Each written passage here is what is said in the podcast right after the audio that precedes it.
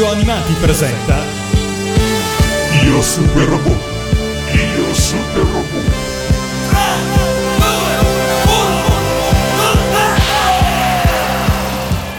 Quel robot è perfetto. Non c'è nulla da correggere o da modificare. Rio. Con Mazinga Z potrai essere come un dio o come un demonio. Questo dipenderà soltanto da te. Sarai conosciuto come un essere superiore. Ben ritrovati su Radio Animati per l'undicesima puntata di Io Super Robot dall'invulnerabile Matteo e dall'invincibile Shogun Mito Common. Nell'ultima puntata abbiamo presentato UFO Robot Grandizer, da noi Atlas UFO Robot, anime del 1975. Ne abbiamo raccontato la trama, le tematiche principali, le novità, la colonna sonora e abbiamo sviscerato il suo rapporto con la saga di Mazinga. Oggi invece parliamo di Atlas UFO Robot, in originale UFO Robot Grandizer, andato in onda dal 1978 sul secondo canale della radio televisione italiana. Sigla!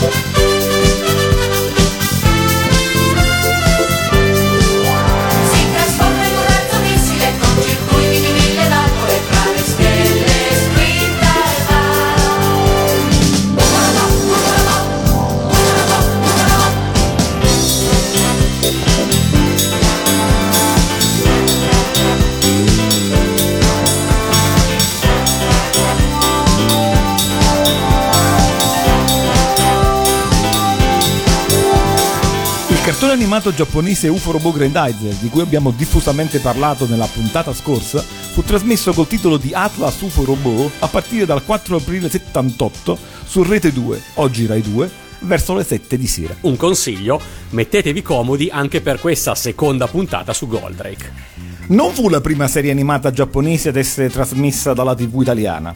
Nello stesso anno era già iniziata Heidi e l'anno prima si era visto Vicky il Vichingo. Ma entrambe queste serie erano coproduzioni con la TV tedesca ed erano adattamenti di storie occidentali per l'infanzia. Atlas UFO Robot era invece un cartone robotico di guerra dai toni fantascientifici giapponese giapponese. E con questo gli anime facevano un ingresso col botto nel nostro paese. Il modo con cui fu trasmesso segnò tra l'altro il tipico modo con cui ancora oggi sono trasmessi gli anime in Italia. Quello che in Giappone veniva eh, trasmesso in tv una volta a settimana, da noi invece era trasmesso ogni giorno. E se la maggior parte delle serie robotiche, che erano pensate per un pubblico già più familiare, in Giappone erano trasmesse la domenica o il fine settimana, in Italia invece, come la maggior parte dei cartoni, a parte singole eccezioni, tutti i giorni, tranne la domenica. Atlas UFO Robot però non fu trasmesso tutto di seguito, bensì in tre blocchi, con parziali repliche nel periodo tra un blocco e l'altro. La prima tranche di episodi fu trasmessa dal 4 aprile al 6 maggio del 78.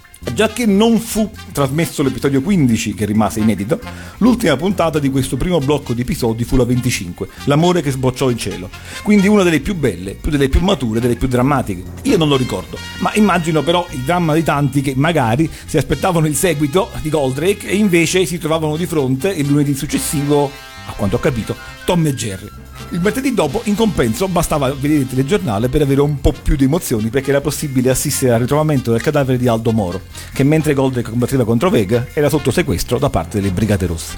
La seconda tranche di episodi andò in onda invece dal 12 dicembre del 78 al 12 gennaio del 79 e furono trasmessi gli episodi al 26 al 51. Anche qui grande fu la suspense creata involontariamente dalla programmazione perché era l'episodio Il pianeta contaminato eh, l'ultimo a essere stato trasmesso. Cosa succederà a Vega? E cosa succederà a Goldrake? L'ultimo blocco di episodi invece venne trasmesso però addirittura un anno dopo dall'11 dicembre del 79 al 6 gennaio dell'80, ultimo blocco di episodi che sulle riviste era annunciato con il titolo di Super Goldrake. Io non ricordavo questa tarda trasmissione della ultima puntata di UFO ma è curioso notare che Mazinga Z lo seguì di pochissimo.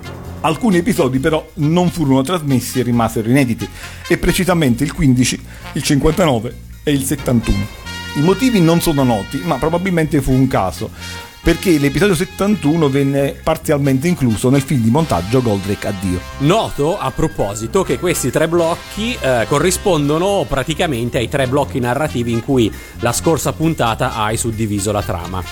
Quindi in fondo è corretta l'impressione che avevamo un po' tutti di una prima, una seconda e forse anche di una terza serie. Eh, sì, infatti è curioso. Anche se non del tutto però, perché appunto la morte di Dargos arriva nella seconda tranche di episodi trasmessi, che si conclude poi appunto nel bel mezzo della narrazione della fuga di Vega dal suo pianeta. Probabilmente fu casuale, i primi 25 episodi saranno stati il primo pacchetto di prova, seguiti poi subito dagli altri 25. Poi passa un sacco di tempo, quello evidentemente necessario per procurarsi gli altri episodi, e quindi ehm, del resto considerate che la RAI i diritti li prese dalla società Doro TV Merchandising e la benefattrice della nostra infanzia, Nicoletta Artom, l'impiegata della RAI che decise di importare UFO Robot, conobbe la serie perché presentata dai francesi. E in Francia ebbe una programmazione simile, ma su questo torneremo. Ad ogni modo, da subito fu come un colpo di fulmine. Il successo fu mostruoso. Le stime calcolano 12 milioni di spettatori al giorno, e dunque non solo bambini. Ed è in fondo il tipico effetto che l'animazione giapponese crea nei vari paesi in cui approda. Ed è sintomatico che da noi a fare tutto questo fu UFO Robot. L'impatto per i bambini fu immediato e questa trasmissione del resto ne è un esempio. Che infatti, orgogliosamente, eh, noi possiamo rivendicare di essere stati fra i bambini che hanno assistito all'arrivo di Goldrake nel 1978. Eh sì! Dal mondo degli adulti invece l'impatto fu percepito chiaramente solo un po' più tardi, cioè con l'invasione di merchandising che si produsse nel corso dell'estate del 78. A una cosa del genere infatti i genitori di allora non erano affatto preparati. Il merchandising massiccio, pervadente, maniacale, tipico del mercato dell'intrattenimento giapponese, era nel 78 qualcosa di assolutamente strano. E, e- e i genitori ne furono sopraffatti, anche economicamente. E poi cominciarono a guardare con crescente preoccupazione ai contenuti del cartone animato. E così nel 79, tra il secondo e il terzo blocco di episodi, quando cominciavano anche ad arrivare altre serie animati simili su tutti i canali televisivi della penisola, cominciò la reazione. Ma questo lo facciamo raccontare a Daniele Timpano, anche lui cresciuto a libri di cibernetica e insalate di matematica, e ora drammaturgo, regista e attore teatrale. In particolare Daniele nel suo Ecce Robot, cronaca di un'invasione, spettacolo teatrale cult del 2007 tutt'oggi replicato, fornisce una sorta di autobiografia generazionale dove non manca un resoconto ben documentato della reazione ostile degli adulti. Il 4 aprile 1978 andava in onda sulla seconda rete nazionale, attuale Rai 2, eh, il primo episodio appunto della serie Atlas UFO Robot, meglio noto come Goldrake, come un po' tutti sappiamo qui a- a- all'ascolto ormai. Quello che molti sanno, ma non tutti, e comunque vale la pena di parlarne, appunto, è quella che fu la ricezione in Italia da, insomma, da parte del mondo degli adulti, del mondo de- del giornalismo, della televisione, degli, gli psicologi, la stampa, eh, gli intellettuali dell'epoca eccetera, e delle polemiche che tra 78 e 80 si levarono un po' appunto tra giornali e televisione. Nello spettacolo Ecce Robot, in cronaca di un'invasione, in cui racconto un po' questi avvenimenti e, e anche queste polemiche, scherzosamente definisco eh, queste polemiche come una guerra civile. Da un lato appunto questi, questi piccoli, diciamo, questi figli, cioè noi più o meno la nostra generazione, insomma da 6, 7, 8, 10, 10 anni, più o meno indifesa, entusiasta, certo rumorosa e chiassosa in quanto bambini, ma, ma- abbastanza inerme, e dall'altro tutta una serie di, di figure che prendevano la parola per, per discutere su- su- sulla liceità o meno di- di- delle trasmissioni di questi programmi per un pubblico diciamo infantile, insomma se erano più o meno educativi, diseducativi, e- eccetera. Tutte un po' le testate giornalistiche dell'epoca più importanti, da, da Manifesto al Messaggero a Roma, tipo a- la, la- la Repubblica, il Corriere della Sera, insomma si riempirono di interviste, articoli, lettere. Si parlò sui giornali già dell'epoca di una sorta di invasione culturale nei, nei palinsesti italiani e quindi nelle menti di, di questi poveri giovani telespettatori inermi. Il primo e più famoso articolo eh, di giornale che inaugurò un po' come, come si dice le, le- le polemiche, insomma eh, le lotte, la battaglia, la guerra civile, ecco, fu opera di eh, Silverio Corvisieri, eh, ex avanguardia operaia e deputato di eh, Democrazia Proletaria, all'epoca e membro della commissione di vigilanza della, della RAI, uscì sul- sulla Repubblica il 9 gennaio del 1979. Ve lo leggo in modo che si capisca un po' lo spirito. Si celebra dai teleschermi l'orgia della violenza annientatrice, il culto della delega al grande combattente, la religione delle macchine elettroniche, il rifiuto viscerale del diverso. In quale modo un genitore può fronteggiare con i pochi mezzi delle sue parole la furia di Goldrake?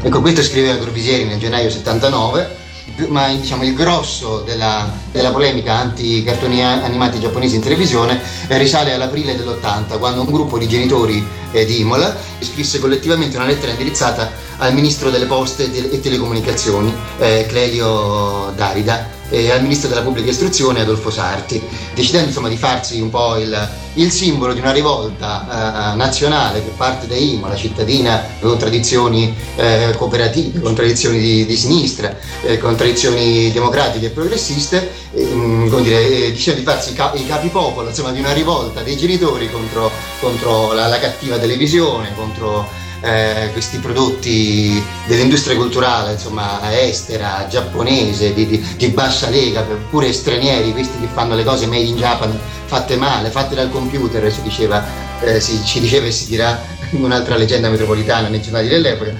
La lettera era molto semplice e mm, sostanzialmente diceva questo. Davanti a certi programmi per l'infanzia colpisce un uso della scienza e della tecnica della stessa fantascienza legato alla guerra. Perché non capovolgere il messaggio? Perché non educare i nostri ragazzi alla convinzione della possibilità, oltre che della necessità, che la scienza e la tecnica diventino strumento di liberazione umana?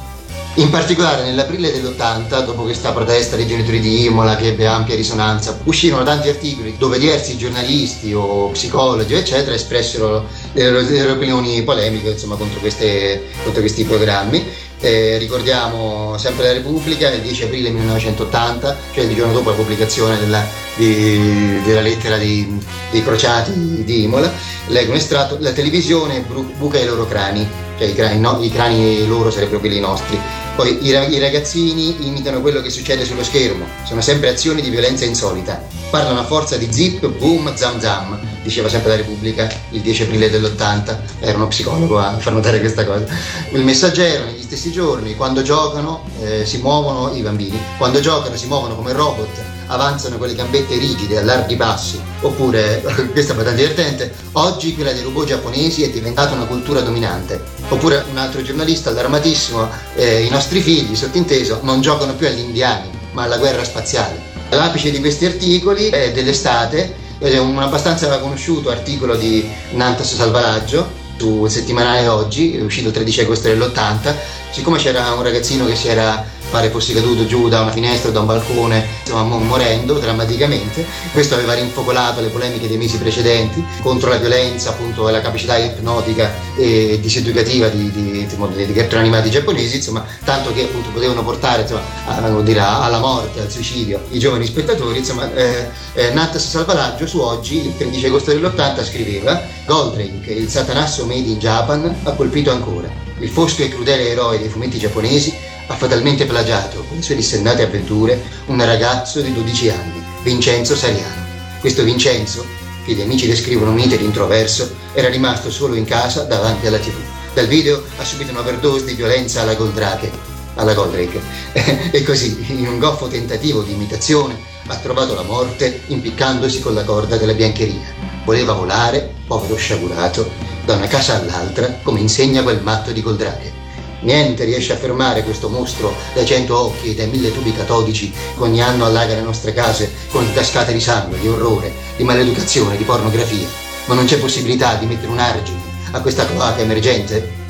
Questo scriveva Salvaraggio. E, diciamo, era anche un po' ingiusto perché poi tutti gli altri giornali che mi ero andato a vedere in archivio all'epoca della preparazione dello spettacolo in realtà raccontavano una diversa versione della morte di questo ragazzo che ci pare che in realtà fosse morto eh, soffocato da, da una maschera che si era costruito lui. In questo coro di proteste spiccano poche difese positive, tra cui senz'altro quella di, di Oreste il Buono, allora direttore de- della rivista Linus, e arriviamo nell'ottobre dell'80 quando su Rina- sulla rivista Rinascita eh, diciamo, scende in campo a difesa di Goldrake l- l'ormai anziano Gianni Rodari e, e scrisse un articolo dove cercava con la sua non piccola autorità di fare dei, dei distinguo e vi leggo questo articolo che si intitolava non a caso, contropolemicamente, dalla parte di Goldrake di Gianni Rodari. Prima che un bambino veda un libro che lo distingue dagli altri oggetti, ha già imparato a distinguere un televisore. Le sue fiabe, i racconti, quelli che riceveva dalla nonna, dalla maestra, sempre più li riceve dal televisore. Non so perché, ma non siamo mai oggettivi nei confronti del televisore. Forse è perché lo subiamo talmente e la nostra lotta quotidiana col televisore è così impegnativa che siamo portati a vederne solo l'aspetto negativo. C'è anche chi sostiene che la droga televisiva non è il messaggio televisivo con i suoi contenuti, ma è lo stesso mezzo. Non ci sarebbero cioè programmi buoni o cattivi, ma solo programmi passivizzanti, ipercondizionanti, insomma negativi. Trovo che l'ascolto della televisione non è mai così passivo come si dice. La decodificazione è sempre un'attività. Interpretare i segni e le immagini, coordinare immagini e suoni, immagini e voci, interpretare i rumori, interpretare gli oggetti e il loro movimento, insomma interpretare il linguaggio della televisione è un'attività.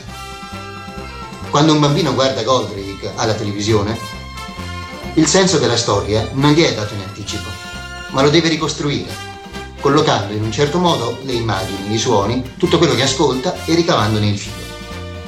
Il livello di comprensione del linguaggio televisivo da parte dei bambini di 5 anni, questo livello si è mostrato in netto aumento, cioè se i bambini di 5 anni del 1960 capivano, mettiamo 35, i bambini di 5 anni, 5 anni dopo, capivano 55. Mi pare che la TV stia occupando il posto di una letteratura orale che sta scomparendo. I bambini di ieri sono cresciuti all'interno di questa letteratura orale. Anch'io sono cresciuto senza libri per bambini e mia madre, prima di me, è cresciuta senza. Una letteratura orale fatta di fiabe e di indovinelli. Questa letteratura orale aveva i suoi grandi momenti, diciamo la sua biblioteca, nelle stalle. La fiaba popolare, non come fiaba per bambini, ma come fiaba per tutti. Bisognerebbe vedere oggettivamente, liberandoci dai nostri pregiudizi personali, che cos'è per un bambino l'esperienza di Goldrake e di Fonzi. Bisognerebbe chiedersi il perché del loro successo, studiare un sistema di domande da rivolgere ai bambini per sapere le loro opinioni vere, non per suggerire a loro delle opinioni, dato che noi spesso facciamo delle inchieste per suggerire ai bambini le nostre risposte, invece di polemizzare con Goldrake, questa specie di Ercole moderno. Il vecchio Goldrake era metà uomo e metà dio. Questo in pratica è metà uomo e metà macchina spaziale, ma è lo stesso. Ogni volta ha una grande impresa da affrontare. L'affronta e la supera. Cosa c'è di moralmente degenere rispetto ai miti di Ercole? Dunque, nell'ottobre 1980 questo scriveva Gianni Rodari, ma nonostante questo ed altri interventi, diciamo, un po' più equilibrati, la crociata dei genitori di Imola, eh, le critiche rigorvisieri e tutte le altre cose che abbiamo citato, comunque alla fine, nel breve periodo perlomeno, vinceranno la, la battaglia perché dai primi anni 80 in poi Goldrake e Mazinga Z, eccetera, sparirono dai palinsesti delle reti nazionali.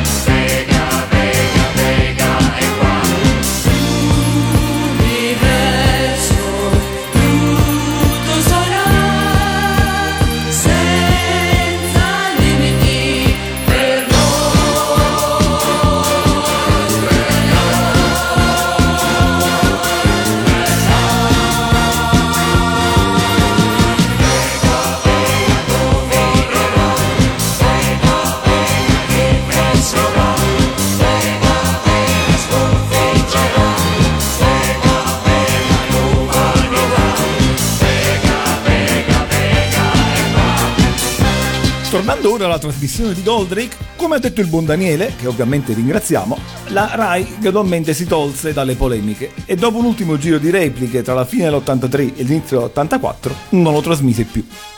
Scaduti i diritti nell'88, la Doro TV Merchandising poté cederla ai network privati che lo trasmisero tra il 90 e il 95. In particolare va ricordata Junior TV che aveva una diffusione molto larga sulla penisola. Quindi, pur se trasmesso meno del grande Mazinga e di Jig, ha circolato anche lui, anche Goldrake, anche UFO Robot in anni difficili. In effetti, le giovani generazioni possono capire forse poco il fenomeno, così come le vecchie che invece non riescono a capirne la durevolezza. Fatto sta che UFO Robot rappresentò per molti bambini italiani una figura quasi paterna. Dovete infatti tenere conto del fatto che con UFO Robot non arrivava un primo esperimento bensì il prodotto di punta di una produzione animata di esperienza ormai decennale in Giappone e soprattutto la più matura delle serie robotiche finora prodotte nel paese del Sollevante.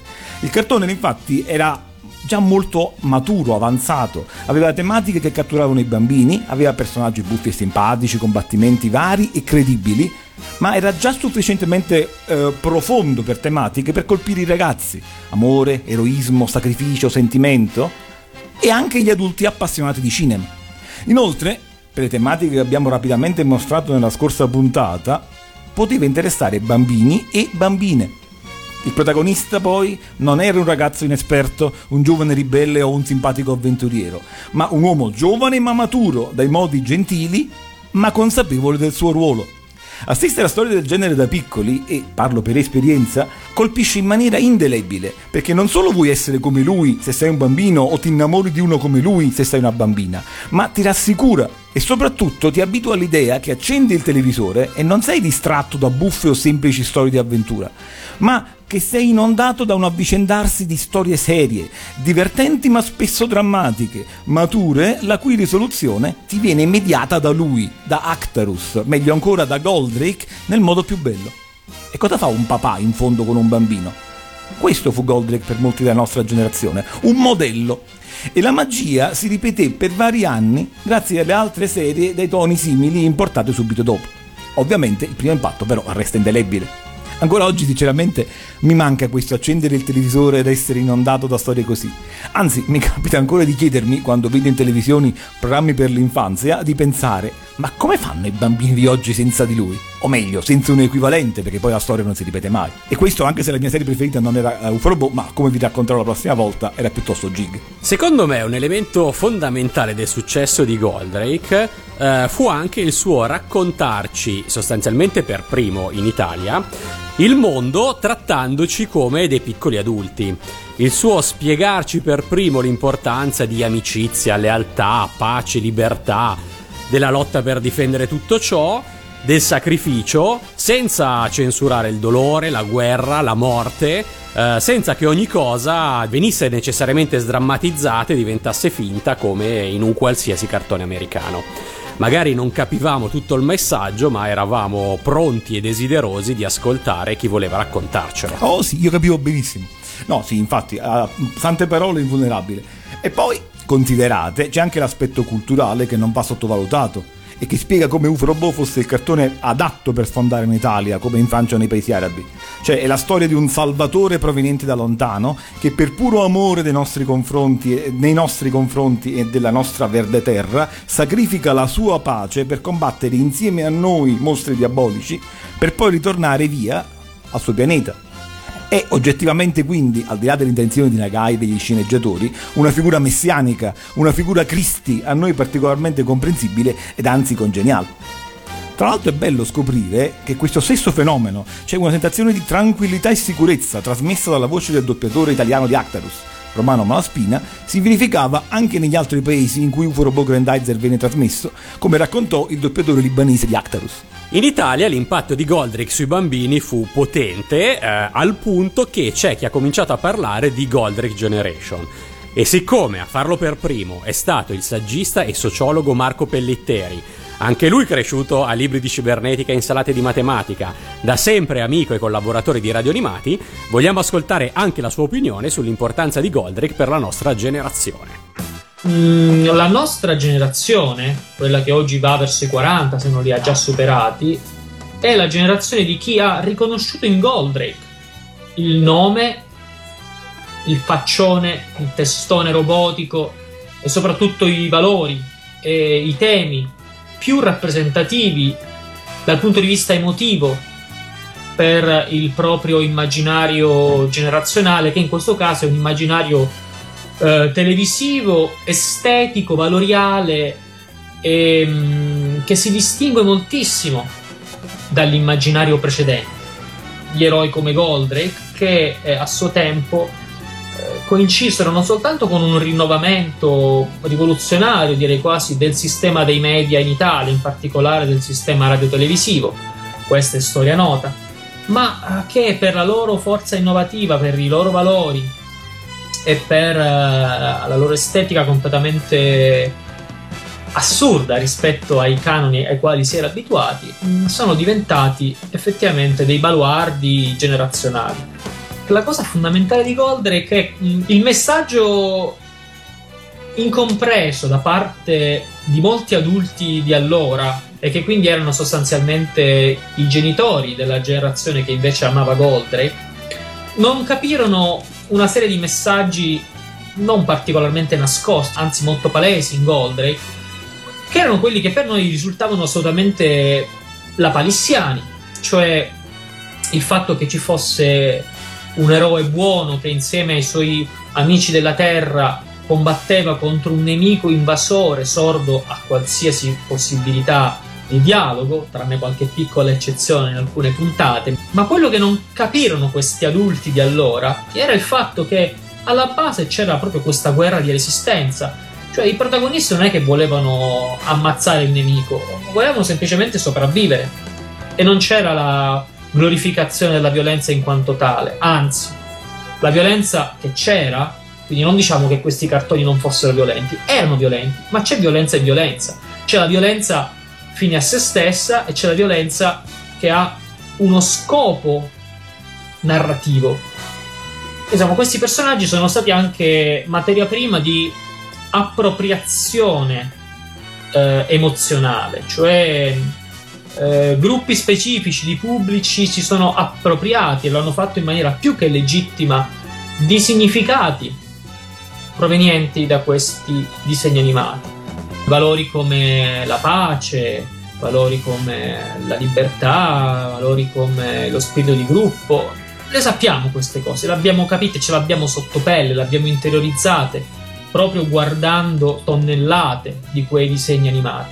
Stiamo parlando della fine degli anni 90, ricorderete quelle proteste molto organizzate da parte degli studenti sia della scuola superiore sia dell'università, in cui invece di cantare le canzoni di partigiane o inneggiare al CE, come ebbe a notare proprio nel 97 un giornalista arguto come Luca Raffaelli sulle pagine di Repubblica, eh, cantavano le canzoni dei disegni animati, giapponesi in particolare. Goldrake, Bia, Candy Candy, Lady Oscar e altre, quelle più emblematiche, diciamo così, portando avanti per strada i loro proclami, i loro striscioni che erano in difesa della scuola e dell'istruzione pubblica, anche universitaria, e quindi era qualcosa di, possiamo dire, di apartitico, né di sinistra né di destra, almeno si spera.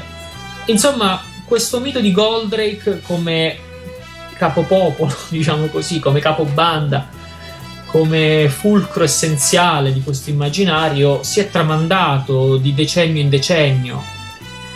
Goldrake era tutto questo e anche tanto altro, ovviamente.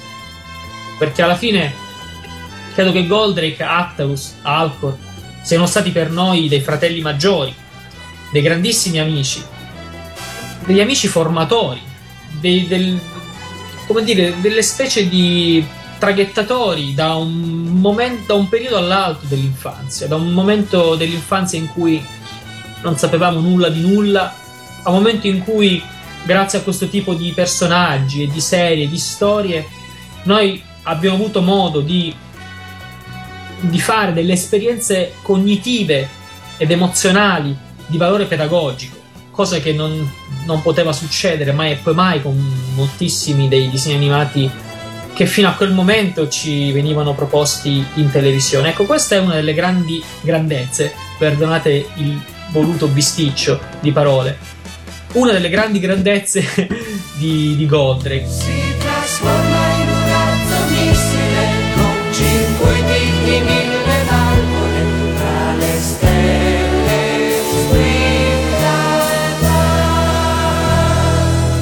Questo punto conviene spendere qualche parola su sigle e adattamento, cioè sul modo con cui il cartone giapponese arrivò nel nostro paese, che influenzò poi tendenzialmente, come ha già osservato l'invincibile Mito Common, il modo con cui si eh, continuarono ad importare i cartoni animati giapponesi.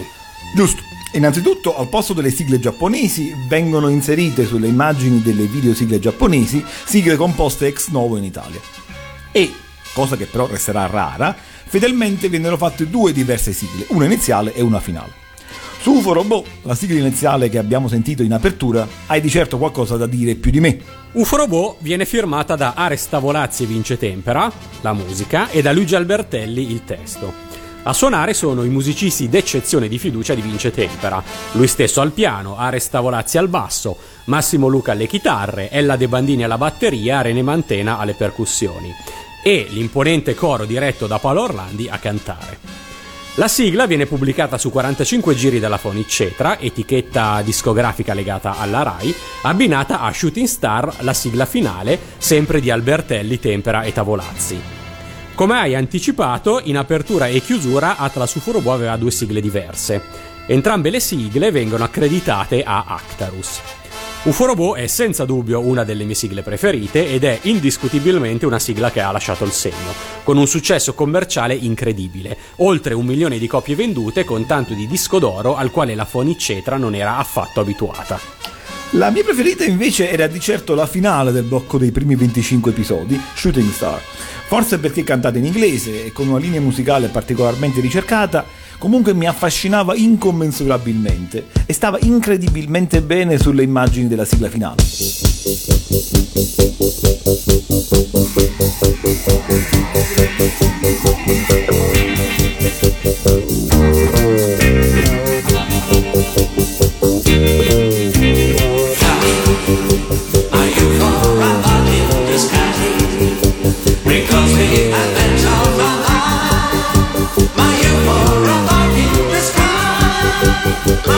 E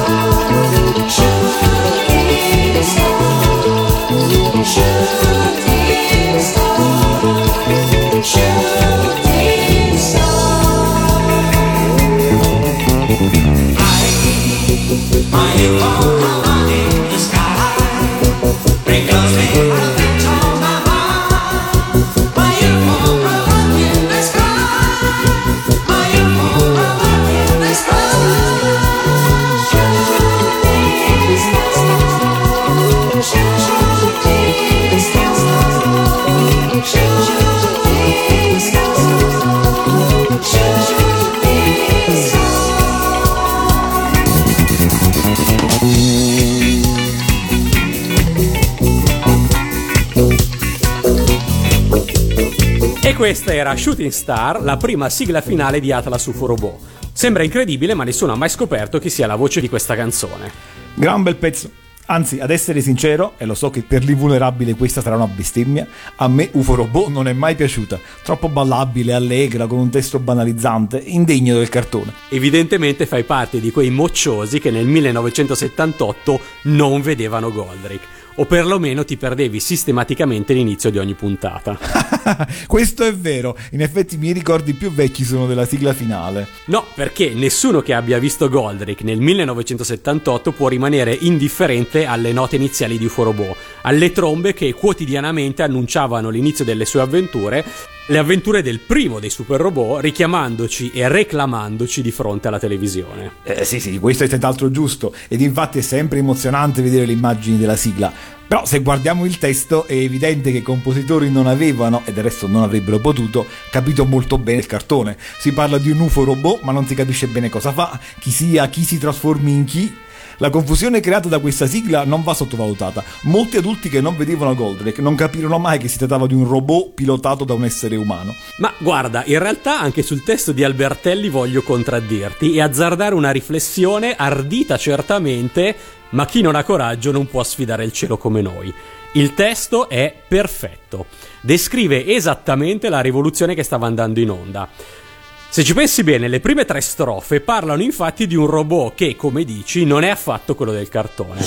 UFO robot, UFO robot, si trasforma in un razzo missile con circuiti di mille valvole. Tra le stelle sprinta e va. Mangia libri di cibernetica, insalate di matematica e a giocare su Marte va. Lui respira dell'aria cosmica, è un miracolo di elettronica, ma un cuore umano ha. Pare il solito robottino buffo e svalvolato che si aspettavano gli adulti, quello insomma che ci avrebbero lasciato vedere senza scrivere ai giornali. Poi il dubbio. Ma chi è? Ma chi è? Quindi la risposta nelle successive due strofe. UFO robot, UFO robot. Raggi laser che sembrano fulmini. È protetto da scudi termici. Sentinella lui ci fa. Quando schiaccia un pulsante magico, lui diventa un ipergalattico. Lotta per l'umanità. Ma chi è? Ma chi è? UFO robot. E questo è Goldrake. E a recitare per noi era Luigi Albertelli in persona. Vedo che hai deciso di sfoderare armi segrete, eh? Va bene, avete capito tutti già dalla scorsa puntata del resto che l'invulnerabile è più vecchio di me. Ha visto Goldrake fin dalla sua prima trasmissione, dall'inizio. Preferisce Dargos a Zuril, cioè il primo nemico e non il suo sostituto. Gli piace più il primo character design, cioè Komatsubara, e non il secondo, cioè Shingoraki. Insomma, touché. Gli riconosco il premio Girella. Vuoi indovinare quale versione di Lady Gandalf preferisco? Va bene, ma scusa, dato che facevi il difficile con il testo di UFO Robot, spiegaci invece tu come fai a difendere and change your body in your face. In che modo si legherebbe questo alle vicende di Goldrake? Ah, vabbè, ma, ma che c'entra? La lingua straniera incomprensibile aumentava il fascino misterioso della canzone che insieme alle immagini mi trasportava in un mondo lontano, quello in cui Actarus combatteva per noi e che ora mi trasporta nel mondo dei ricordi. Comunque, in realtà, devo riconoscere, il problema della confusione tra Actarus e Goldrake non è colpa della canzone, eh, anzi, di questo un po' tutto il nostro adattamento originale fu colpevole. Abbiamo infatti detto la volta scorsa che Actarus, nell'originale giapponese, ha due nomi. Daisuke è il nome terrestre e Duke Fleet è il nome spaziale. Il robot invece si chiama Grandizer. Nell'adattamento italiano questa differenziazione si perde per il seguente motivo. Il nome Actarus sostituisce in teoria Daisuke ed è così infatti che la maggior parte dei personaggi eh, lo chiama. Il nome di Duke Fleet viene però pronunciato solo una volta, nell'episodio 2 da Procton. Dopodiché viene reso sempre con Goldrake, cioè con lo stesso nome del robot. Ascoltate questo dialogo tra Alcor e Boss sulla identità di Actarus tratto dal trentesimo episodio. Eh? Ma chi è quel mostro? È Goldrake e ci protegge. Ah, Goldrake. Mi pare di averne sentito parlare. A proposito, chi è che lo pilota? Il pilota è Goldrake. Ma insomma, chi è questo Goldrake? Parliamone dopo, adesso non abbiamo tempo, ti dispiace? Mettiamo in moto il robot. Ah sì, hai ragione. Ovviamente nell'originale dice rispettivamente Grandizer e Duke Fleet. E ovviamente questa confusione fa sì che sostanzialmente tutti i buoni preferibilmente si riferiscono ad Actarus chiamandolo semplicemente Actarus, mentre tutti i cattivi lo chiamano Goldrake. Non conosco i motivi della scelta, ma meno male che non hanno optato per chiamarlo Duce di Fleet, perché sennò chi tratteniva corvisieri. e gli altri nomi invece? Beh, per quanto riguarda gli altri nomi, eh, sono i protagonisti buoni ad essere chiamati diversamente dalla versione giapponese, con nomi presi dall'edizione francese che peraltro sono nomi di stelle. Actarus da Arturo, in francese Arturu, o, o come si pronuncia, Alcor, Rigel, Mizar, Venusia da Venere, sono tutti corpi celesti. Cioè, meno male che hanno cambiato il nome di Procton originale francese, che è Procyon, perché il professor Procione sarebbe stato troppo buffo. Oltre ai protagonisti è stato cambiato anche il nome del primo comandante dei cattivi, Idargos, che in Giappone è un banale Blackie. Neanche fosse un cane, ma su questo torneremo perché ci sono molte osservazioni da fare. Sui nomi delle armi, invece, molto fu dovuto alla fantasia dei doppiatori, come Romano Malaspina, la voce di Actarus, come già abbiamo detto, racconta spesso. Si decise, come già nell'edizione francese, di rendere in un fantascientifico italiano i nomi nippo-inglesi delle armi. E così la Daburu Haruken diventa la labarda spaziale, il Tsukuri Kurasha Panchi, ovvero scritto lo Screw Crusher Punch, pronunciato alla giapponese, divenne il più pronunciabile maglio perforante. E questa è un'altra delle cose che fecero scuola e che secondo me fu un'ottima idea. Perché usare la pronuncia inglese, eh, la pronuncia nippo inglese aveva poco senso e mantenere il nome inglese aveva anche molto meno effetto, dato che non era pronunciato e quindi pensato così nell'originale. Ma al solito i nomi definitivi si stabilizzarono solo con la seconda parte della serie, all'inizio c'era molta varietà. Goldrake, in azione! Colpo di maglio rotante! Disco tranciante! Doppio raggio esplosivo!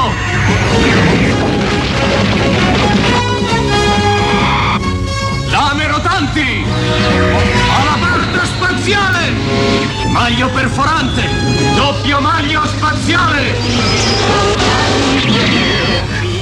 Raggio antigravità!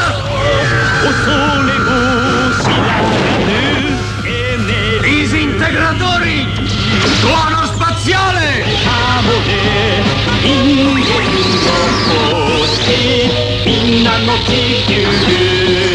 Ma a proposito di stelle, toglimi una curiosità.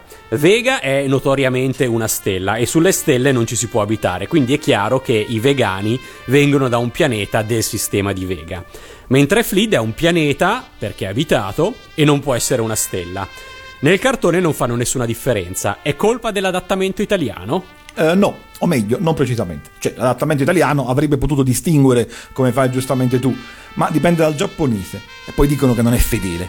Eh, il giapponese Hoshi, che rende il nostro stella, denomina qualsiasi corpo celeste che brilla nel firmamento, a parte il sole e la luna. Quindi sia che brilli di luce propria, e quindi il nostro concetto di stella, sia che brilli di luce riflessa, e quindi anche i pianeti, quindi Marte, Venere, Fleed, eccetera. Ah, una cosa, tu hai usato la parola vegano, che io finora ho cercato di evitare, per non urtare la suscettibilità dei nostri amici più che vegetariani, ma amici di Goldrake. E però è divertente osservare che nell'adattamento originale non si usa praticamente mai l'aggettivo vegano per indicare gli abitanti di Vega, ma quasi sempre gli spaziali di Vega, evitando la forma aggettivale. Anche la parola extraterrestre o alieno non è mai usata, ma appunto sempre spaziali, spaziale. Hai ragione, ma eh, c'è da dire però che nel 1978 non c'era confusione, i vegani venivano solo da Vega, mentre i più che vegetariani si chiamavano vegetaliani. È vero. Ma siccome quando arrivano quelli di Vega serve anche chi guardi alle spalle di Goldrake, lasciamo che vengano cantate anche le gesta di Alcor e del suo disco giallo. Con il suo disco volante sembra quasi una stella filante, ma è l'amico che guarda le spalle si Goldrake.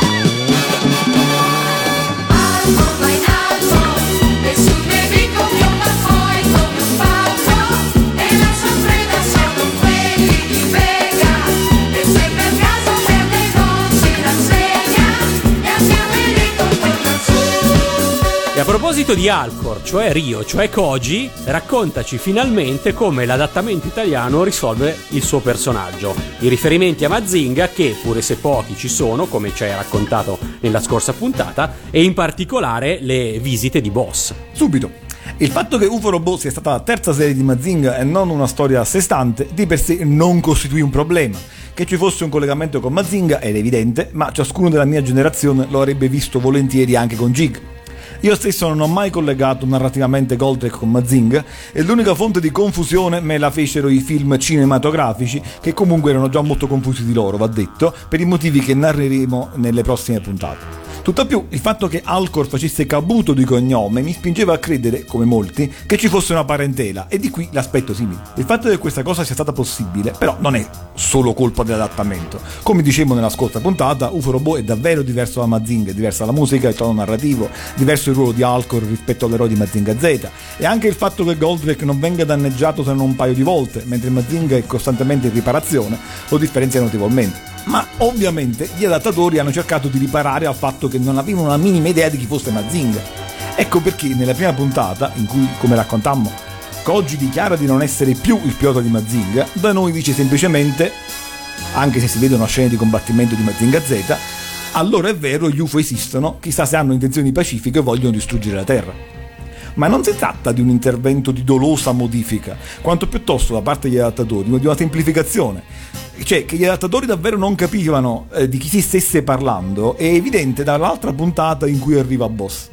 Considerate infatti il seguente dialogo tra Banta e Boss, che dichiara orgoglioso il suo curriculum vitae nell'episodio 14. Davvero, chi diavolo sei? Chi sei tu piuttosto? Ah, credo di aver bevuto un po' troppo. Vedo due banta uguali. Io sono il grande aiutante del Supremo Mazinga, mantenitore della giustizia e dell'ordine. Il Supremo, grande, unico Mazinga che conosce la via del bene. Io sono il suo aiutante. Allora tu sei Boss Capocci, non è vero? E allora adesso ho bisogno di assistenza per il mio robot. Ovviamente la strana ripetizione dello stesso concetto da parte di Boss deriva dal fatto che nell'originale cita sia Mazinga Z che il grande Mazinga. Cosa dica Rigel ancora non l'ho capito, ma in quel contesto comunque capiscono ad ogni modo che si chiama boss. Fino ad allora lo chiamavano infatti capo. Anzi, proprio in relazione al nome di boss c'è forse l'errore, diciamo l'equivoco, più divertente di tutto l'adattamento. La puntata 14, quella di Capodanno, narra infatti della prima visita di Boss Nuke e Musha al vecchio compagno di battaglia, già pilota di Mazinga Z e loro ex compagno di scuola. Alla fine della puntata prima, precedente a questa, la 13, arriva una lettera ad Alcor che annuncia l'imminente visita di Boss. Gli adattatori, non avendo idea di chi fosse e andandosene per un'idea, leggendo Boss, lo intesero come capo e adattarono così. Salve Procton, come mai sei qui? C'è una lettera per te, Alcor. Cosa? Una lettera per me? Possibile. Chi può averla mandata? Ma. Ma questa è del mio principale. Ho fatto un profondo studio sui robot e sono diventato un esperto. Verrò a trovarti a Capodanno, non vedo l'ora di rivederti. Il tuo ex capo. Ehi, allora il capo verrà qui. Cosa spassosa se pensate che sullo sfondo compare il faccione di Boss. Ma attenzione, diversamente da quello che potete credere sentendo il tono della lettera, si tratta di un semplice equivoco terminologico, non di un adattamento infedele. Infatti nell'originale Boss, nella lettera, dichiara addirittura di stare per intraprendere un dottorato in robotica. E cioè, insomma, una dichiarazione improbabile, esattamente come quella che più genericamente raccontava la versione italiana. L'equivoco ad ogni modo è fugato già dalla successiva puntata dove si parla di migliore amico di Alcor e non più del suo principale. Il robot invece viene chiamato da Alcor Bus Robot, cosa che mi fa particolarmente ridere e non è in fondo una cattiva idea se si considera il volante con cui boss lo pilota. No, in effetti ha il suo senso. Noto anche che la voce di boss è diversa tra le due puntate e a questo punto siamo pronti per affrontare senza ulteriori indugi l'argomento più spinoso, quello degli adattamenti e dei doppiaggi. Già che per Goldrake ci sono due adattamenti, uno del 1978 e uno con relativo ridoppiaggio del 2005. Sì, cercherò di farlo in maniera sintetica eh, perché è un argomento di cui ormai si discute da dieci anni. Infatti UFO Robot, dopo la sua ritrasmissione nei primi anni 90, scompare di nuovo dalle televisioni italiane. Nel 2005 viene iniziata finalmente la pubblicazione della serie in DVD ad opera di chi allora aveva i diritti per conto di Nagai in Italia. Ma questa edizione, che non fu portata a termine, conteneva la serie completamente ridoppiata. Un ridoppiaggio strano perché, ove possibile, erano state mantenute le stesse voci del doppiaggio originale, voci che però, ovviamente, a 30 anni di distanza erano invecchiate considerevolmente. Insomma, un doppiaggio nuovo ma che non aveva freschezza. Nel 2014 una nuova edizione home video, e stavolta completa, mh, viene pubblicata. E questa edizione home video ha sia il doppiaggio originale del 78 sia il ridoppiaggio del 2005 però attenzione controllate sempre quale doppiaggio parte di default nel DVD o nel, quando sarà in Blu-ray disc che esce dal disco. Del resto, anche per la trasmissione sul canale Sky Manga dell'inizio del 2015, che è pur sempre il ritorno di Goldrake su teleschermi dopo 20 anni, scelgono di trasmettere dapprima la versione ridoppiata. Che poi di ridoppiaggi 2005 in realtà ce ne sono due. Uno con i nomi italiani e uno con i nomi giapponesi. Eh sì, infatti, e questo aspetto, perdonami se faccio un po' di polemica, rivela che dietro la scelta del ridoppiaggio c'erano in realtà conflitti tra i detentori dei vari diritti sulla serie e sulla sua colonna sonora italiana, che si andavano ad aggiungere a quelli già esistenti in Giappone tra Nagai e Toei, cosa che per molto tempo aveva reso difficile una diffusione europea delle opere robotiche storiche di Nagai. Cercando di bypassare il doppiaggio originale italiano, i detentori dei diritti della serie nel 2005 ovvero la sezione italiana della Dynamic, cercarono di rifare il doppiaggio storico, cioè lasciando personaggi ed armi come chiamati nel 78 e assegnando, dove possibile, ai personaggi le stesse voci, già che erano ovviamente consapevoli della qualità delle voci e della qualità dell'interpretazione degli attori. Ma al tempo stesso, già che bisognava motivare il ridoppiaggio in qualche modo, l'unica era argomentare che era più fedele all'originale. Ma per essere veramente una versione fedele all'originale, venne realizzato parallelamente un altro doppiaggio in cui le armi e i personaggi sono chiamati come nella versione giapponese, sempre con gli stessi doppiatori. Ed è questa la versione scelta da manga. Avverto una vena leggermente polemica in questo resoconto, ma eh, io penso che l'esigenza fondamentale fosse quella di riproporre tutta la saga di Mazinga con un adattamento italiano coerente da Mazinga Z al grande Mazinga Goldrake, che non cambiasse il nome di Koji ad ogni occasione, cercando da un lato di salvare l'effetto nostalgico evocativo delle voci dei doppiatori originali fondamentali, ma dall'altro appunto eh, coerenza per le nuove generazioni. Sospetto che tu non sentissi bisogno affatto di questo nuovo adattamento. Eh, La risposta breve è no. Per il motivo che l'adattamento originale non è fatto per niente male. E non sto parlando ovviamente della scelta delle voci e della professionalità dei doppiatori, che per la Rai del 78 era un'ovvietà. Mi riferisco proprio alla fedeltà originale dei dialoghi. Per quello che ho potuto vedere io, ma ci sono esperti appassionati che hanno fatto un confronto sistematico, le differenze sono davvero poche e spesso si tratta di semplificazioni. Talvolta, ad esempio, capita che concetti espressi da un personaggio vengono pronunciati da un altro, talvolta un concetto non viene detto subito, ma si capisce comunque subito dopo. Faccio un esempio. Nella puntata di Naida, quella dell'episodio 25 L'amore sbocciò in cielo, di cui parlammo la scorsa puntata, nella versione giapponese lei dice subito ad Actarus che suo fratello è stato ucciso da un traditore. E Actarus dichiara subito di volerlo vendicare, senza sapere che lei si riferisce in realtà a lui stesso. In Italia il riferimento al traditore dapprima non c'è e Actarus dichiara genericamente di voler combattere Vega. E però tutto viene ribadito comunque subito dopo, con Actarus che anche da noi dichiara di voler vendicare il fratello di Naida e con Naida che dopo gli rinfaccerà di essere lui un traditore. Insomma, si perde un po' di teatralità, questo sì, ma si capisce tutto lo stesso. E ti faccio anche un altro paio di esempi.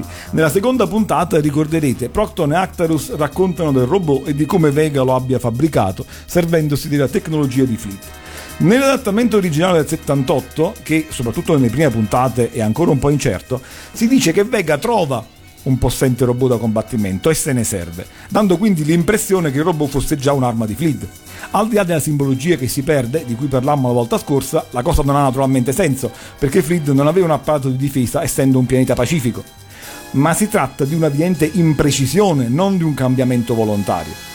Oppure, ascoltando Zuri nella puntata 28, l'amico dallo spazio, l'adattamento italiano per esempio addolcisce le crudeli frasi di Zuril, che quindi sembra più gentile ma al tempo stesso anche più subdolo. Ed è tutto così. Quindi di cosa stiamo parlando?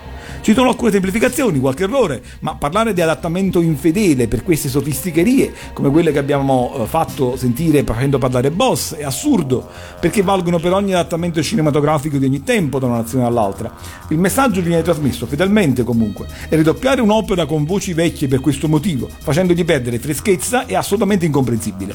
Riscrivere la storia del resto non ha mai senso. Beh, però non sono completamente d'accordo. Insomma, fin tanto che nessuno osa dannare la memoria del doppiaggio storico, guarda un po' cosa mi tocca dire, non vedo nulla di negativo in un ridoppiaggio per le nuove generazioni che, senza legami affettivi con il doppiaggio originale, prediligono la coerenza fra le diverse serie di Gonagai. Eh, vabbè, ma non è che stiamo parlando di concetti particolarmente complessi, si tratta semplicemente di far capire che Alcor è Koji. Inoltre, come si è visto, già in Giappone non è che le serie siano granché collegate. E poi si inizia così, si dovrebbe ridoppiare anche il grande Mazinga, con la stessa logica tutti i cartoni e i film in cui per motivi storici ci sono stati minime sbavature. Eppure non lo si fa. E non lo si è fatto per casi ben più eclatanti. E quindi non vedo perché proprio UFO Robot, che è quello più emblematico, debba soffrire più degli altri. Va bene, te lo riconosco, il premio Girella questa volta è tuo. Ma eh, vediamo in Francia, lì Oltralpe come andò? Anche loro importarono Goldrick senza aver visto Mazinga, se non sbaglio. Eh, sì, Eh, appunto, se volete un paragone diretto, sappiate che il nostro adattamento è incomparabilmente più fedele di quello francese. Spesso infatti viene detto semplificando che la nostra versione di UFO Robot viene dalla francese. Questo in realtà vale solo per una parte dei nomi dei personaggi, dei buoni, come abbiamo detto. Per quelli sì, la prima ispirazione dall'adattamento viene dalla Francia, da cui come ben sappiamo viene anche il famoso Atlas Atlante, l'opuscolo che narrava della serie, da cui si equivocò il nome del robot. Anche Goldrake del resto era il nostro modo di rendere Goldorak.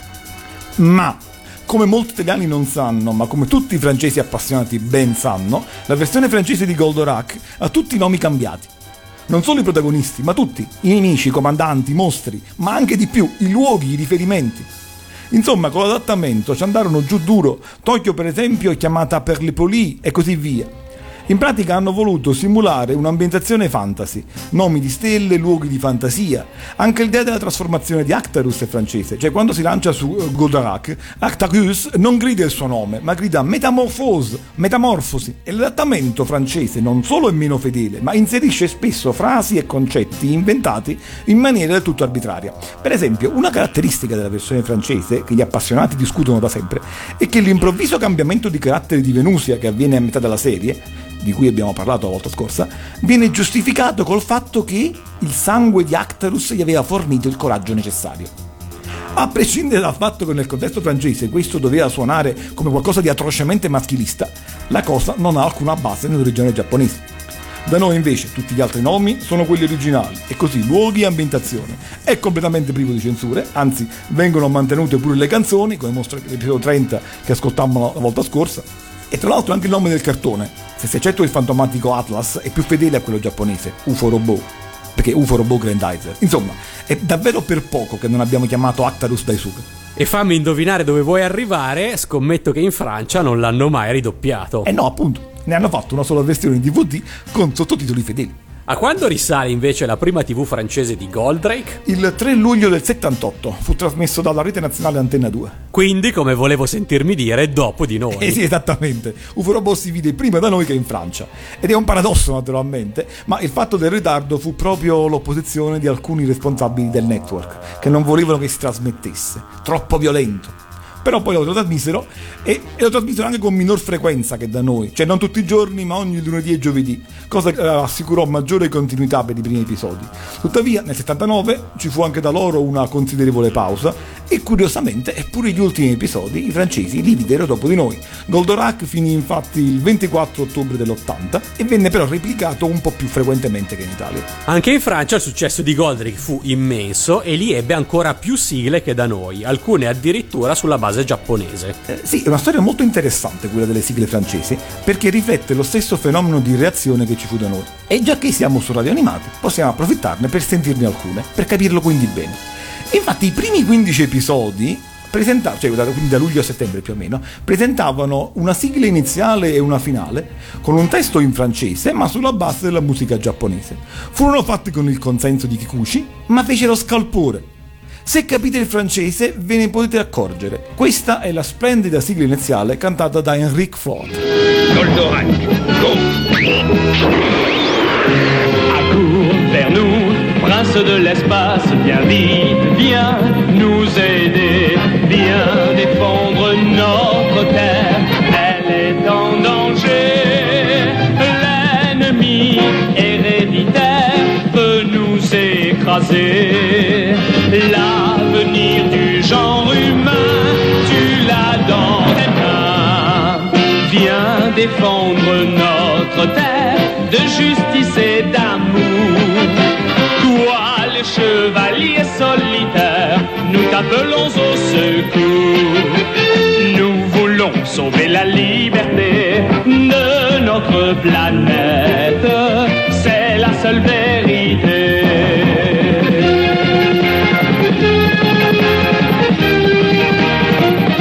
Missile Gamma. Notato qualcosa? Quando la sentii mi commosse. È un testo bellissimo, marziale, che si apre con l'invocazione al principe dello spazio che venga a salvarci dal crudele attacco dell'eterno nemico, il nemico ereditario, utilizzando tra l'altro un termine che era tipico della propaganda militarista francese della prima guerra mondiale. Vi sembra un testo bellico pieno di ardore nazionalistico e sciovinista? E allora sentite anche la versione della sigla finale, sempre cantata da Enrique. Goldorak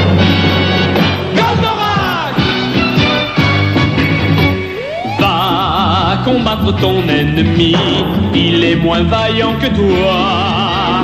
Goldorak pour notre vie, je suis sûr que tu vaincras. Toi, le prince de l'espace, le champion de la terre, tu vas sauver notre race, nous redonner la lumière. L'amour des oiseaux, des fleurs, et pour l'amour des enfants, tu seras vainqueur des géants, des méchants. Goldorak, tu es plus fort que les anges de la mort. Goldorak, go! Goldorak, tu es plus fort que. Questa si esorta, come avete sentito, Goldorak a combattere il suo nemico. Vai e combatti il tuo nemico per difendere la nostra razza. Naturalmente la canzone si riferisce alla razza umana, come fa anche la nostra del resto. Ma il riferimento all'amore dei fiori e dei bambini non convinse chi vi vide un testo revanchista, nazionalista e militarista. Devo confessare che anch'io, quando sentì da grande queste sigle francesi, pensai la stessa cosa. Ma mi sembravano, ciò nonostante, incredibilmente belle e possenti. Io però sono appunto pur sempre il prodotto dell'educazione robotica. In Francia invece preferirono ammorbidire i toni. Il testo delle canzoni venne del tutto modificato, ricantato da altri interpreti e per l'occasione venne anche risuonata la parte musicale. Il risultato non è bello come le prime, ma intanto che si faceva tutto questo era già il 79. Le nuove canzoni erano pronte e furono usate infatti per la seconda stagione. Nell'immediato, dall'episodio 15 fino alla fine della prima stagione, la canzone ufficiale di Goldorak diventò quella omonima cantata da Noam. E se dico che è noiosa, ho detto tutto. In realtà anche la sigla di Noam ha i suoi estimatori e poi il suo chi è Til, d'où vient Til ricorda un po' il nostro ma chi è, ma chi è. Il traverse tout l'univers aussi vite que la lumière. Qui est-il D'où vient-il Formidable robot des temps nouveaux? Il jaillit du fond de la mer. Il bondit jusqu'à Jupiter. Qui est-il? D'où vient-il Ce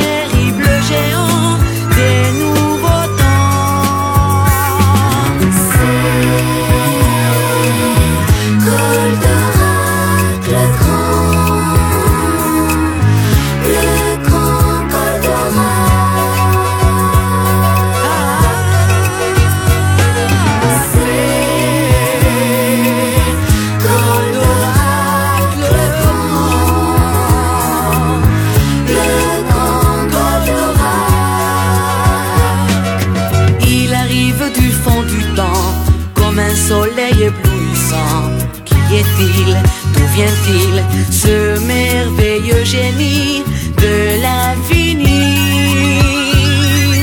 Il est né d'une galaxie aux frontières d'une autre vie. Qui est-il D'où vient-il?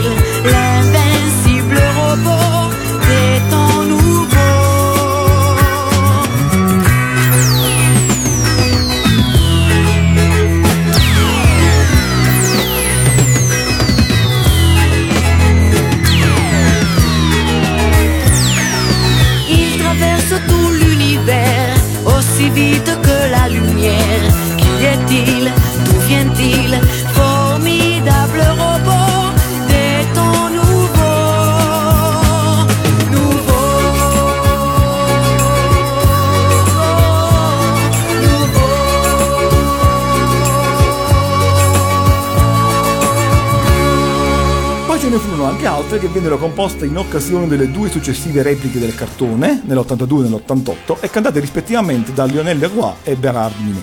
Detto del successo in Francia, parliamo anche di quello riscosso nel mondo arabo, del quale io e l'invincibile Vito Common siamo stati testimoni diretti in Giordania, dove ci siamo recati assieme pochi anni fa e non posso tacere a questo punto l'aneddoto che ti riguarda.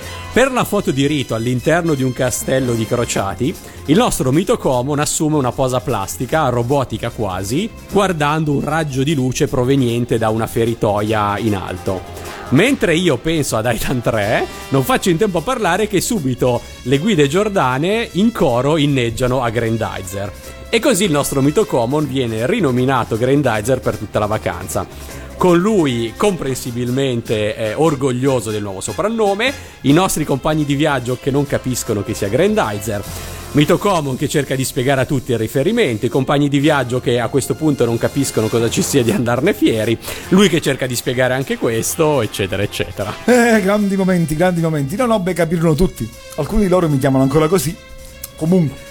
Sì, nel mondo arabo, in particolare Libano e Kuwait, si importavano in quegli anni molte serie giapponesi e a quanto ho capito in Libano si tendeva a lasciare la storia come negli originali, mentre in Kuwait si tendeva ad adattarla al gusto locale.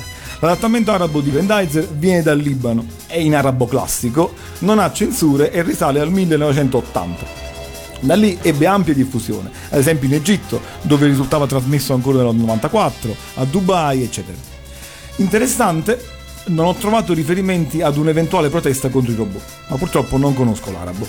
La qualità audio della sigla, eh, che presenta un testo arabo sulla base giapponese e di cui non conosciamo l'autore, è molto bassa, ma è sempre divertente sentirla. علي علي بطل فليت هيا طر يا جراندايزر بعزم علي حمما ارسل افتك بالاعداء كافح شرا ابطل مكرا في حزم ويباء امنع طمعا اردع جشعا الخطر كبير. هذا العرض يا جراندايزر كوكب صغير. خيرها يسمو حبها يسمو للعدل أسير دافعوا دافعوا حتى تفوزوا بالحب العظيم.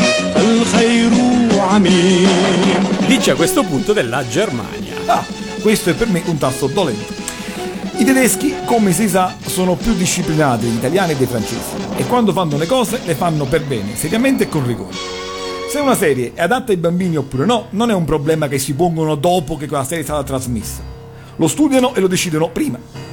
Aggiungete poi che se in Francia era visto male il presunto militarismo dei cartoni giapponesi, in Germania era ancora peggio, perché si toccavano nervi scoperti. Risultato fu che non una serie robotica ha messo piede nelle televisioni tedesche prima della fine dei 90, credo, con Gundam Wing. E però le vie di Actarus sono infinite, per vie traverse nei cinema tedeschi arrivò un film di UFO Robot, montaggio di vari episodi. Venne chiamato Goldorak Kampf der Welten, Guerra dei Mondi, sulla base quindi del nome francese, ma il materiale proveniva dall'Italia. Infatti, eh, quando e come il film fu proiettato non sono in grado di dirlo, ma la versione in VHS realizzata nell'80 è reperibile ed è la versione in lingua tedesca del nostro secondo film di montaggio, Goldek l'Invincibile. È proprio la nostra versione, con i nomi italiani, insomma Maria Procton, non Fenice e Procione. Nell'edizione in VHS il film si apre addirittura con la nostra sigla, UFO Robot, nonostante i crediti non siano indicati.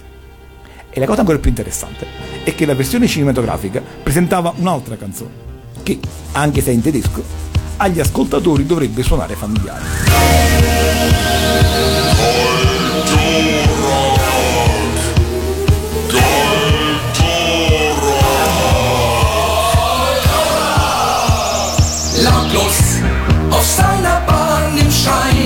Grünen Sterne verteidigt er die Erde aus der Ferne mit seinem Gummilaserstrahl Goldorak. Rot, Goldorak, rot. Niemals versagen seine Gamma-Knallpatronen zum Schutz der Menschen, die hier unten wohnen. Denn dieser Typ ist überall Goldorak.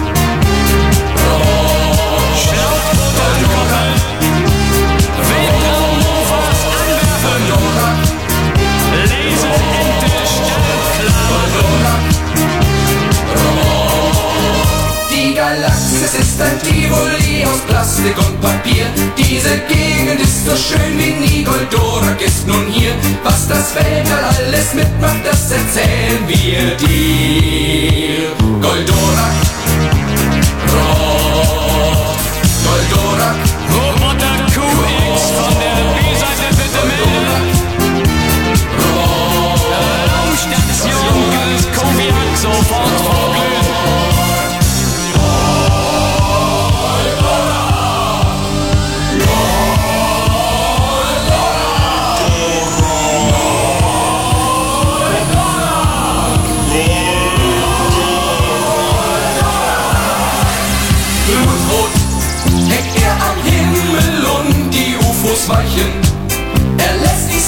Science-Fiction-Fans erbleichen. Mit seinen ausgeflippten Tricks Goldorak. Rot, Goldorak. Rot. Die Galaxis ist ein Tivoli aus Plastik und Papier. Diese Gegend ist so schön wie nie. Goldorak ist ja hier. Was das Weltall nun so mitmacht, das erzählen wir dir.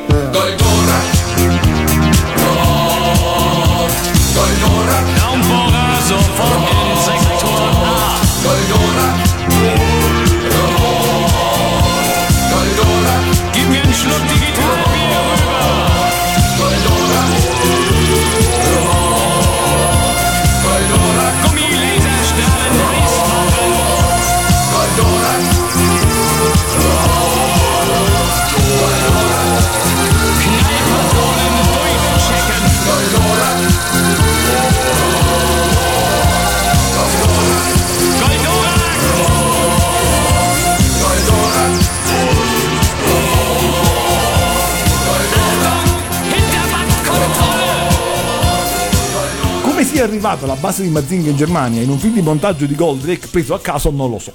La canzone è stata edita in 45 giri nell'80, risulta cantata da Pluto e prodotta da Ulf Krüger e Django Selemaia, nomi palesemente nerd e di fantasia. E dopo questa panoramica internazionale torniamo in Italia. Hai citato più volte, ma non ne hai ancora parlato in dettaglio, i film di montaggio. Altra evidente prova del successo italiano di Goldrake. Hai ragione, sono tre in tutto, passati nei cinema tra il 78 e il 79. Goldrake all'attacco, la più grande avventura di UFO Robot del 78, che assembla alcuni dei primi episodi. Goldrake l'invincibile e poi Goldrake addio del 79, che assemblano rispettivamente alcuni degli episodi centrali e la parte conclusiva della serie. Furono fatti bene, il doppiaggio fu rifatto ad hoc dagli stessi doppiatori, tant'è vero che il terzo film contiene addirittura l'episodio 71, che da noi non fu mai trasmesso, e che racconta della guarigione di Actarus, quindi è anche molto importante. Sbaglio o Goldrake addio anticipò al cinema il finale della serie, un po' come accadde in Giappone per il grande Mazinga?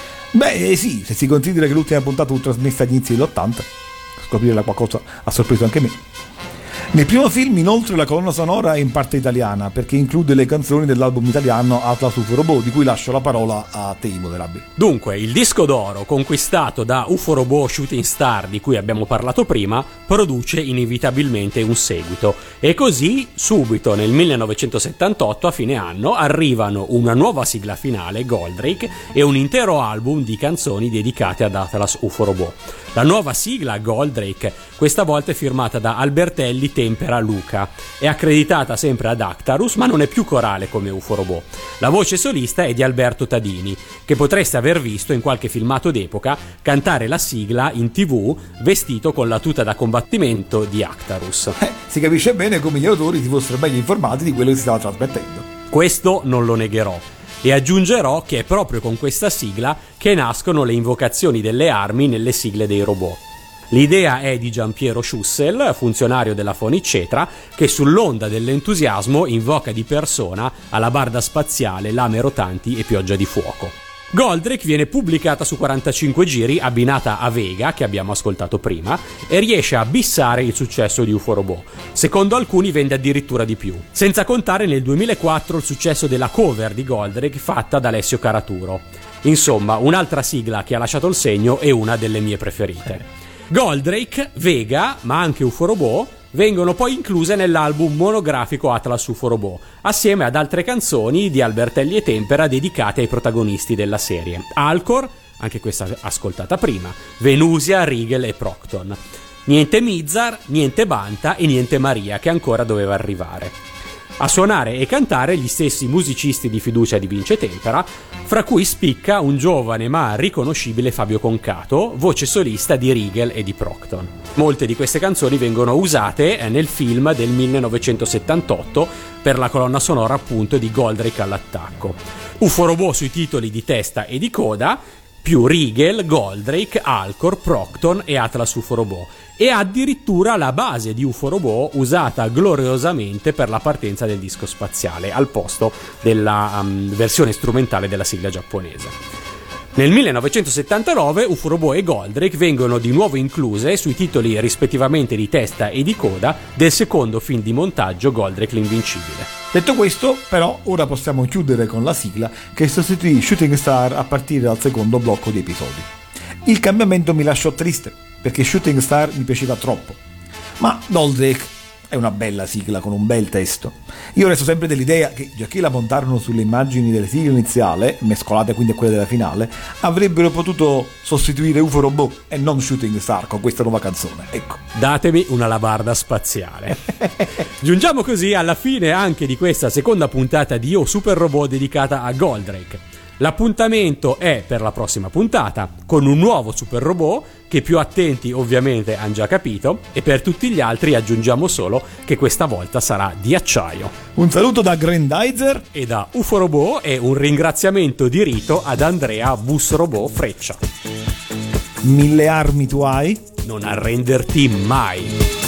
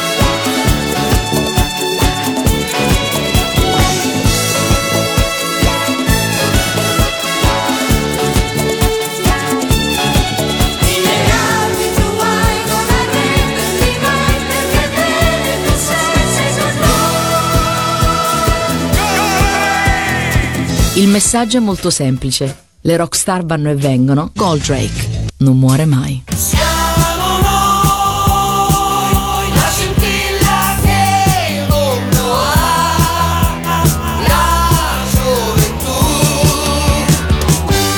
Io super robot.